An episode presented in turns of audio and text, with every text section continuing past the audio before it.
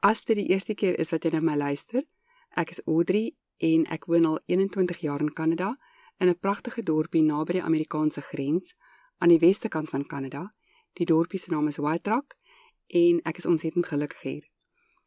Ek maak hierdie podcasts om mense te help wat wil trek. so hierdie moet ek nou net gou sê vir al my familie en vir al my vriende. Ek was nou net 4 weke lank in Suid-Afrika en ek het ek het so lekker gekuier van huis na huis. En as jy familie van my is of jy's vriende van my, dan moet jy nou dadelik afsit want ek gaan sê mense moet trek en ek is bang jy word my kwaad en as ek weer kom kuier dan sê vir my ek mag nie. So hier is net vir vreemdelinge. Dis vir mense wat lankal besluit het hulle wil trek en veral in hierdie episode is dit vir mense wat klaar getrek het. So hulle bly in Nieu-Seeland of hulle bly in Australië of hulle bly in Kanada en hulle het aanpassingsprobleme. Ek gesels vandag daaroor. So al my vriende en familie, jy moenie luister nie want ek is bang ek sê iets leliks oor Suid-Afrika en jy is my vies. So voor ek 'n woord verder praat van aanpassing, wil ek net sê na 4 weke in Suid-Afrika is ek vas oortuig dat jy moes trek. En as jy nog steeds in Suid-Afrika woon, is ek vas oortuig dat jy nou moet trek. Begin daai immigrasieproses dis die regte plan.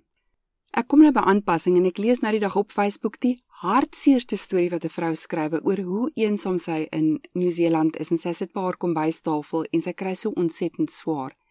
Toe dink ek, maar ek het so swaar gekry, ek beter bietjie 'n 'n podcast maak daaroor want anderster dink jy Audrey het op 'n pink wolkie in Kanada ingefladder en van die eerste dag af was alles net lekker en reg en nou na 21 jaar is dit nog dieselfde. Uh uh.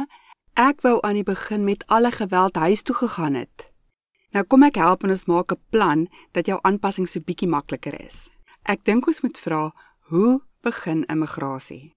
Jy raak dikbek vir Suid-Afrika oor een van 50 redes en dan wil jy net weg. Jy verkoop alles. Jy kry werk, alles is reg in Kanada. Jy vlieg, jy kry blyplek. Jy pak uit, jy koop nuwe goed. Jy post foto's op Facebook en Instagram en Twitter en WhatsApp en die lewe is 'n vrolike lied. En dan wham crash. Dit is soos 'n kristalglas wat in 'n duisend stukkies breek met eens. Dit gebeur net ewe skielik op 'n gewone Woensdag. Jy kyk op en skree: "Nee, nee, nee, ek wil nie hier wees nie. Ek moes nooit gekom het nie. Nee, help my. Ek wil huis toe gaan." Jy ween en jy kerm en dis 'n droewige liedjie in E minor. Jy soek jou Suid-Afrikaanse huis. Alles was beter daar. Jy soek jou eie winkels, die Spar en Woolies. Jy soek al jou vriende en jy soek selfs daai bure wat jy verpes het. Ek wil huis toe gaan. Wanhoop sak op jou toe soos daai skielike donkertes van load shedding. 'n Kragteloosheid val oor jou wat jou heeltemal lam maak. Want in Suid-Afrika het jy nou nie meer geld oor nie. Jy het nie meer daar werk nie en jou huis is verkoop. Hierdie skuif was finaal. En nou roep jy van die ander kant af terug en jy sê nee nee nee Audrey moenie dit sê nie. Ek is so jammer, skus ek moet. Want huis toe gaan het weggegaan die dag toe jy besluit het. Dit is nou genoeg Suid-Afrika. Ek trek.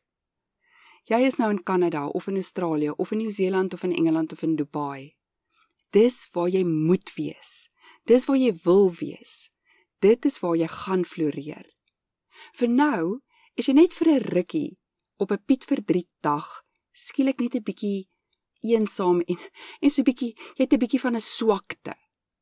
So op hierdie dag het jy nou net een werkie of of 'n paar werkies. Jy stop onmiddellik jou sosiale media. Verkieslik vir 'n hele week, maar maar kom ons begin net met 'n dag. Klim net van sosiale media af, gaan na jou dorp toe en kyk net 'n bietjie vir die mense.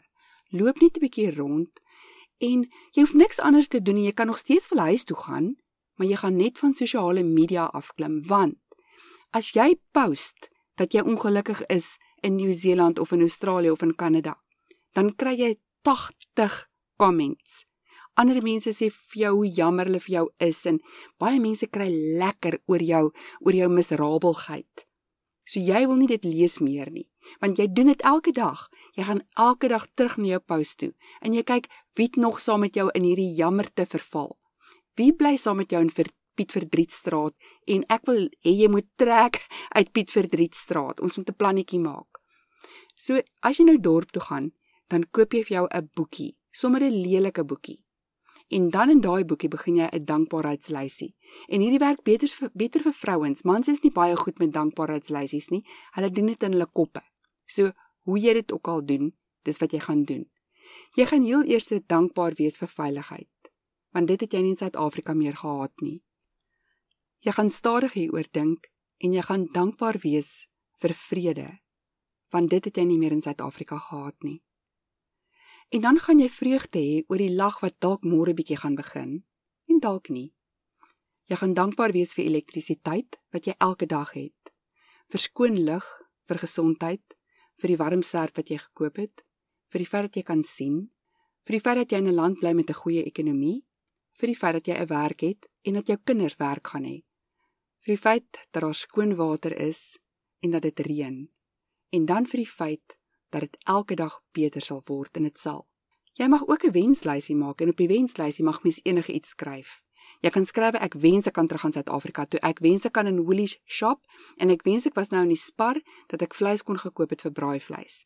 Ek wens ek het gaan kuier by my aaklige bure of ek is ek wens ek het na 'n beter estate toe getrek in die Kaap. Eerder net die Kaap, enige plek. Ek eindig. Ek kom nou net terug na 'n maand in Suid-Afrika waar ek in vier stede was.